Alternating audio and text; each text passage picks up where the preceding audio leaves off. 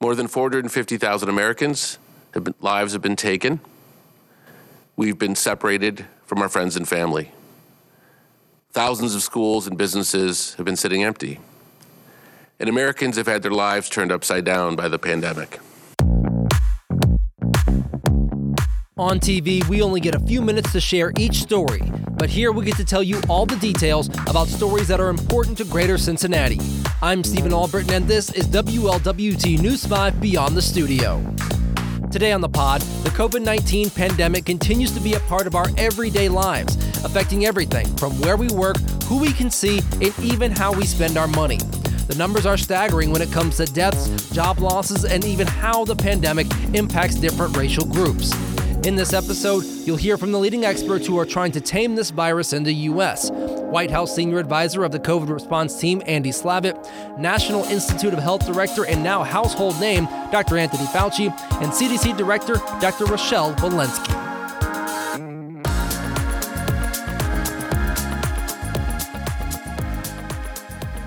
We remain in a very serious situation.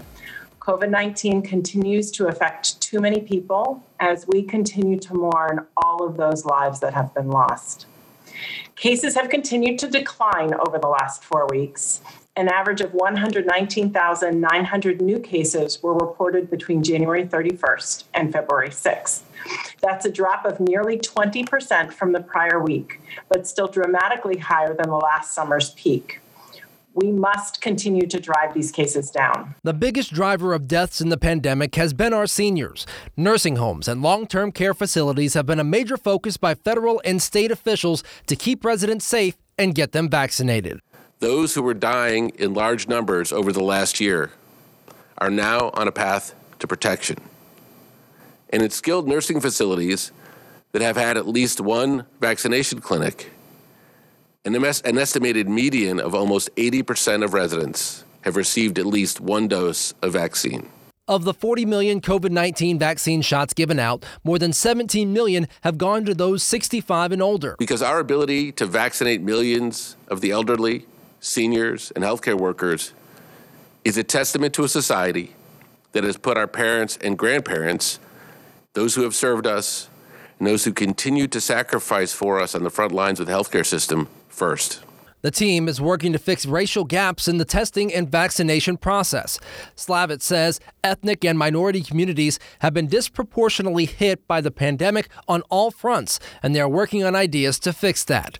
Slavitt also says by using the Defense Production Act, this administration is working to increase the vaccine supply for states up to 11 million per week. They are also working to open more places to get vaccinated. The NFL has offered use of its 30 stadiums as mass vaccination locations vaccinations. They're also going to up the supply of who can give vaccinations by using the military and retired nurses and doctors.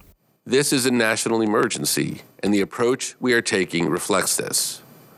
We are putting every resource and tool that the federal government has into this battle, and we're taking a whole of government, indeed a whole of country approach. The CDC is out with a new report showing a growing number of adults plan to get the vaccine. The survey shows from September to December, those who say they very likely intend to receive the shot increased from about 39% to about 49%. Those who say they are somewhat likely to get the shot climbed from almost 62% to 68% during that same time period.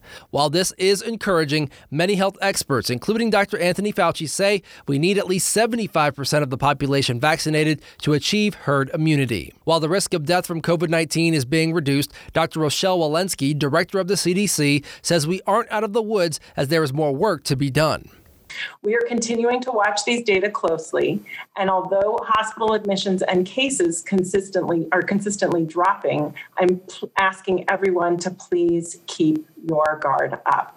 With the vaccine supply being a major concern, there are questions as to if everyone should just get one dose now and then get a second dose possibly months later when we have more supply. Here's Dr. Anthony Fauci. The science has shown in the, both of the vaccines that we have currently available, the Moderna and the Pfizer, the strong data indicates that a prime boost gives a maximum response of 94 to 95% efficacy. But the question has arisen why not study in detail whether or not you can get away with a single dose. it is not an unreasonable thing to suggest a study. The only issue is that the practicality of that really makes that a situation that I don't think is able to be done for the following reason.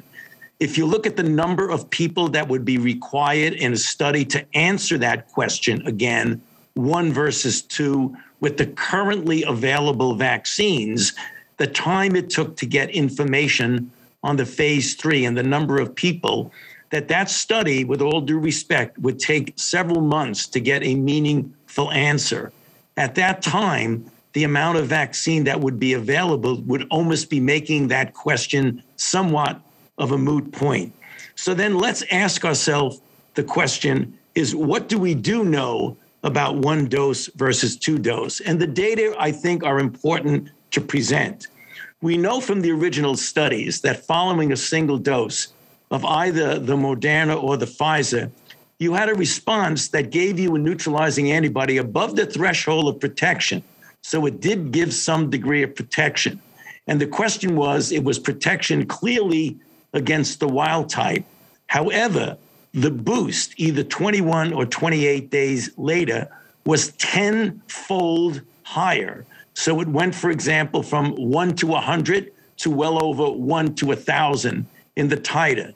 The reason that's important, not only because of the height of the response and the potency of the response, but as you get to that level of antibody, you get a greater breadth of response. And by breadth of response, we mean it covers not only the wild type and currently circulating virus, but also the variants that we see circulating, particularly the 117 and the 351. So it's not just a matter of potency, it's a matter of the breadth of what you can cover.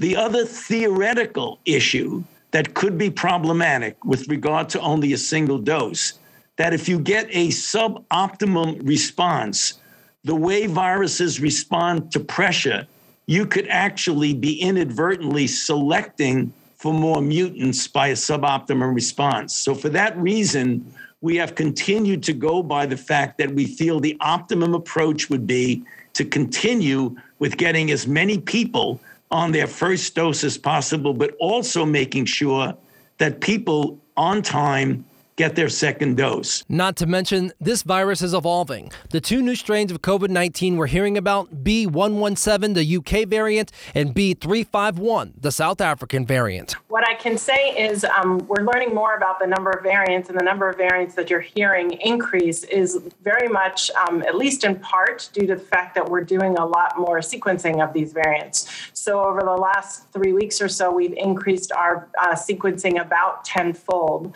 So, as we look look more, we're certainly going anticipate we might find more.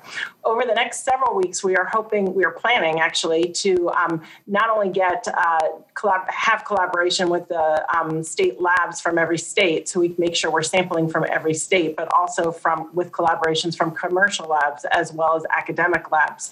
So we anticipate that we're probably going to be sequencing up to three or fold more than we're already sequencing. And I think once we have more sequencing that's happening, um, we'll have a better better idea as to how many variants there are and what proportion um, are out there. What we're seeing now in our country is still a dominant original wild type virus of which the vaccines are highly efficacious 94 to 95 percent.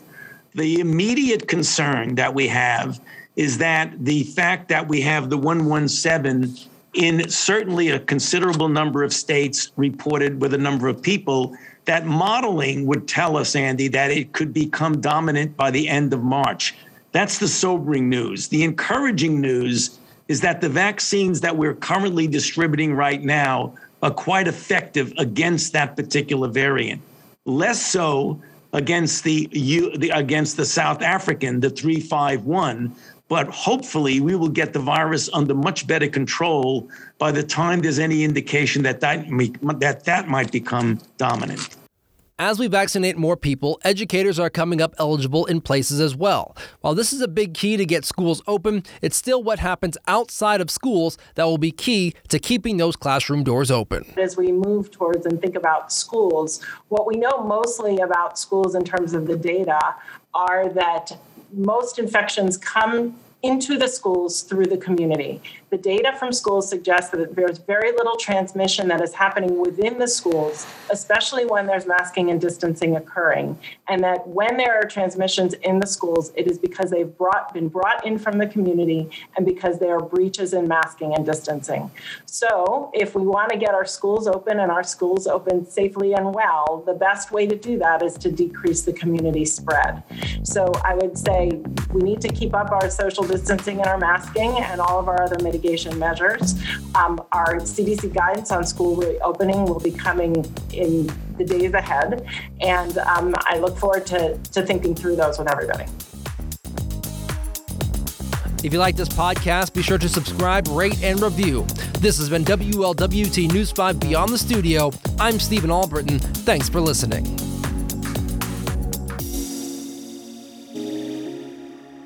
We've all seen it that check engine light in our car. Do I check it now? Check it later? Can I keep driving?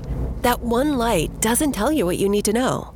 And if you get your weather from a symbol on your phone, you're not getting the full story. WLWT Weather has the only certified most accurate forecast in Cincinnati. It's where you get the difference making details. You'll know exactly what to expect and when, so you can plan your day.